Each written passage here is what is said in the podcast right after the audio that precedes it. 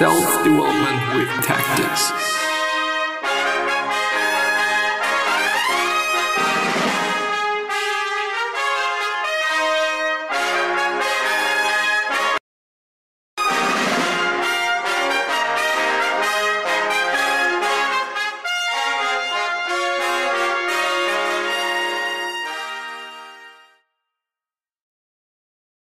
So we are gonna go ahead with the Stoic exercises that are super duper amazing, or apparently are super duper amazing.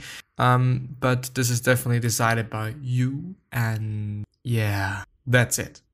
Anyway, we're gonna see Stoic exercise numero Z or seven, the stripping method. The thinking behind this exercise is that every situation has many layers, just like an onion. Each layer represents something that we bring to the situation and not the situation itself. It's only by considering the core issues without the relatively unimportant layers we add that we can act according to a proper ethical framework. Stop considering your reputation or whatever personal advantage you think you may gain as part of the equation when working out what to do in a given situation. Ask yourself the following questions. The first question What values does this situation bring to everyone? You might be surprised at how many times the answer is none. the second question that you should be asking yourself is What type of qualities does this situation require? If you have these qualities, then great. If not, then just think of the situation as a good chance to develop them. And I gotta have to say, um, I do believe that especially the first question is very important to ask oneself because, because, you know, if you think about the value that the situation could bring to anybody or everybody, then you might just see that okay, you know, it is benefiting you, but it is not necessarily benefiting benefiting anybody else. Or on the contrary, it might not be benefiting you, but it might be benefiting everybody else but you. You know, and sometimes like thinking, should I say that? Should this come out of my mouth? Should should this be something that I say? Is this benefiting anybody? Is it benefiting anybody when I say something negative?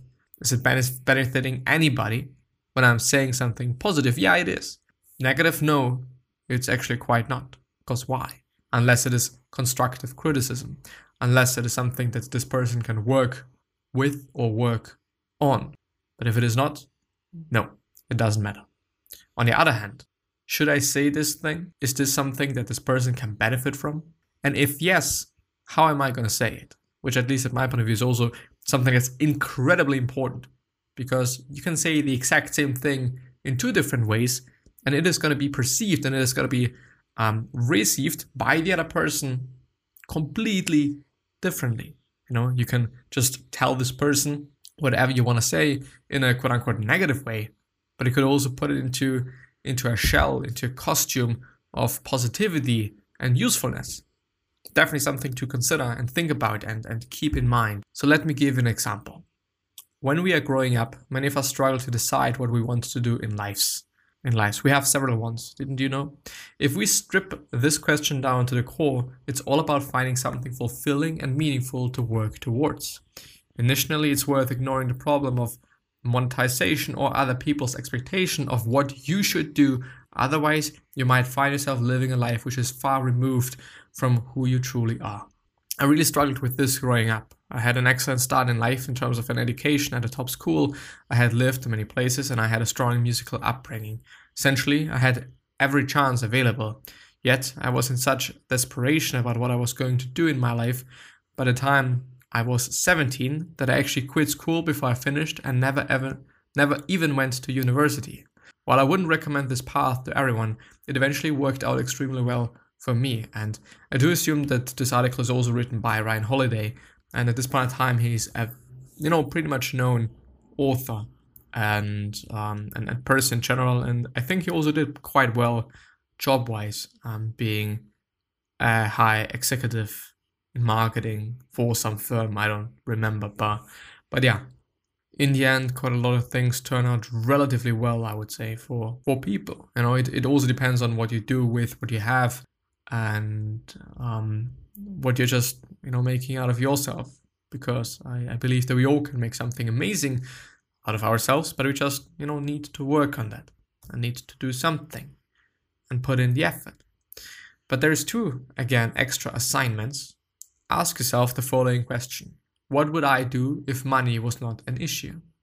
And the second thing is answer the above what answer the above question and then go and do just that. yeah. What would you do? What would I do? What would I do if, if money didn't matter? Well, I don't know. I, I I have a slight feeling that I would actually be doing something sporty. Even though it's not easy and even though it's it's it's definitely easy to to let this be your profession, but but I don't know. Like I've I've always done I've always liked doing sports, especially with balls. It's always been my thing. It's always been something that I've that I felt so good doing. You know, when I'm playing soccer or when I played soccer and also in school, it's been actually one of the moments in life for me where I I didn't have to think about anything. And it is quite the the general um the general theme for for you know sports in general you know whether it is working out or whether it is basketball or some other ball game or or some other sports, also dancing i just feel like that i like moving my body and i just like doing something. I don't know like it's just it's just me i guess. Stoic exercise number i don't know set the well anyway eight bad time reflection. This is the flip side of exercise number one early morning reflection. This time, instead of reflecting on what is going to happen, you reflect on what has happened. Mentally replay your entire day and then ask yourself the following questions Did I behave according to my principles? Did I treat the people with whom I interact with in a friendly and considerate manner? What vices have I thought? Actually, thought, not thought, but thought. Have I made myself a better person by cultivating my virtues? Of course, there is nothing stopping you planning for the next day. Feel free to write down a few notes on things to think about in the morning. This all links up with the next day with the next day's early morning reflection. In other words, learn from your mistake. Extra assignment, please go away. Number one, write down one thing you want to improve the next day, no matter how small. You may be surprised at how you change if you keep this up for months on end. You're gonna be amazing. I mean, if you always figure out something that bothered you on this particular day and if you really then change it the next day i don't know any i don't know any reason why you wouldn't um why you wouldn't feel better afterwards. You know after this this period of time but i mean if you're doing it for a lifetime you're gonna improve steadily. You're gonna improve well is it hmm, is it linear? I think it is actually not linear because, well, hmm, I don't know. I think it is anyway. And the second thing is remind yourself that this day has finished and there is nothing you can do now to change it, except everything that has happened, whether good or bad. Stoic exercise number nine, which is, you know, two left, and then we're gonna go through them, and then that's gonna be it with the episode, I would say, and I would consider. Stoic exercise number nine negative visualization. Which, by the way, is something that's, I think, very controversial since a lot of people would say, no, why are you doing that? It is negative. Don't have that in your mind. But, but in the end, it's actually something pretty positive. But I'm going to read. I have often mentioned how the phenomenon of hedonic adaptation means that we constantly get used to the things we have and then begin to take them for granted. Negative visualization is a simple exercise that can remind us how lucky we are. The premise is simple. Just imagine that bad things have happened or the good things have not. We decide the scale of the catastrophe. For example, losing all your possessions, never having met your spouse, losing a family member, or losing a sense such as your sight or your hearing. You can also imagine how situations that you are about to embark in will go wrong. While you may think that this type of pessimism, yes, is not conductive to a happy and fulfilling life, it can actually turn your life into pure gold by making you realize that all these bad things have not happened to you. And it is also a way to prepare yourself if things go wrong, because things can go wrong. Guess what? But this is fine. This is okay. This is good. You know, and, and by imagining that and by keeping that in mind, you you prepare yourself and you're then able to deal with this situation in a way better manner, in a way better way, than without having visualized it before or thought about or imagined before. You know, you then might think, well, okay, it is something that I've expected, or this is something that at least thought about, because maybe expecting this to happen is definitely pessimistic and something we should not be doing. Extra assignments, two again. The first, try and imagine catastrophes happening in the very act that you are about to do. Could imagine that the plane you're traveling on will malfunction and crash. I don't recommend this to everyone as it is not for the faint hearted. Imagine having been born sometime in the past and all the things that you would miss because they would not have been invented yet. I mean, I could imagine right now being being completely sick and not able to record, which you know, which definitely is something that I that I would hate and I would not like to do. And just laying in bed all day long feels worse. I mean, I do want to point out that at this point in time, I'm I'm I'm struggling a bit with finding meaning in my life, and I'm I'm doing so many things, but I'm I'm doing most of them because I I just do them, you know, and and I could definitely put some meaning into into the podcast, you know, seeing a bit more in the podcast than than than I'm actually seeing. But on the other hand, I I can't rest. I really can't. You know, on one hand, I feel like I, I, I well, on one hand, I do quite a lot. On the other hand, I feel like I'm not doing enough. Or I could be doing more, and I should be using my time more efficient. And I and I should be doing more, and because I can, but but I also know that I should be resting. And um, I don't know. There's some sometimes in my day where I feel like you know this then is a complete waste of time because on one hand I feel like I, I need to do something, and on the other hand I feel like wow well, I could actually rest now because I've done everything, you know, maybe even more than I initially thought I would do.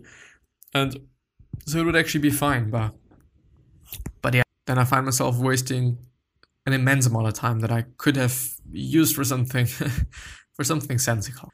So stoic exercise number 10 and the last one, physical self-control training. This exercise consists in purposefully experiencing physical hardships and also going without things one enjoys. In some ways, one could think of this as a practical version of negative visualization. So this could include, for example, to prepare oneself in a case we actually have to face physical hardship or we lose some or all of what we have. Which, for example, means, and something that I did, sleeping on the floor. You know, because maybe someday you're not having a bed. Then you you know and, and you're gonna remember this lesson that you have taught yourself and you can still sleep because you've done it before. You've slept on the floor before. Or something else, to train ourselves not to desire things that are outside of our control. Remember that we can only control our thoughts and our actions. And this is just the case. You know, there, there's nothing to add for me. There's nothing to say here because it is just the case. It, it really is. And our thoughts, as I've realized and been talking about very recently, um, they are just in, insanely powerful. You know, as I've been just before talking about purpose, I could just give, and this is something that I've said as well, I could give purpose to whatever I'm doing right now. But it is a thought process. You know, it is something that is in your mind. You know, we can feel fulfilled by doing whatever. It's just our mind and ourselves. Remember that you should grasp everything in life loosely, just like sand. You don't hold sand tightly, otherwise, it escapes your grasp. A few examples of physical self control training drinking only water for a set period of time, and going out in cold weather without a jacket. I think it is important to view everything as transient. You, the thing you own, and everyone you know will one day cease to exist. View everything as if it was on loan instead of saying I have lost it, say I have given it back. I actually had a break in I actually had a break in to my house the other day and I lost my Leica M3, a beautiful camera from the 1950s. However, I actually reflected on this experience and realized that I wasn't on this losing end of the event. Extra assignments. Number one, for one week, change something in your daily routine that makes you your day more uncomfortable or less straightforward. The second thing is try going without the internet at home for a certain period of time. If you can, you know, if it is not your job to to do that. But yeah. Conclusion and resources for Stoic exercises. I hope you've enjoyed reading about these exercises and I hope you put them to some good use in your life. Remember, you don't have to be a Stoic to get some benefit from these exercises. I would just like to point out that many of the above mentioned techniques can be blended together. For instance, you might decide to go for a walk early in the morning but not wear a jacket, even if it is somewhat cold. While you're doing this, you could tell yourself that you're lucky that it hasn't started pouring down with rain. You've just combined the early morning reflection, physical self control training, and negative visualization. The common factor behind all of these exercises is the fact that they require you take a long and hard look at how you live your life and that it is never a bad thing, no matter what your viewpoint of life is. Emanuele Faja is the creative director of Whisper and Company. This article originally appeared on emanuelefaja.com. So it is E M A N U E L E F A J A dot com. And yeah, with that being said, I'm going to end the episode. Thank you very much for listening. I appreciate that quite a lot. And I'm going to see you the next time. So, bye bye.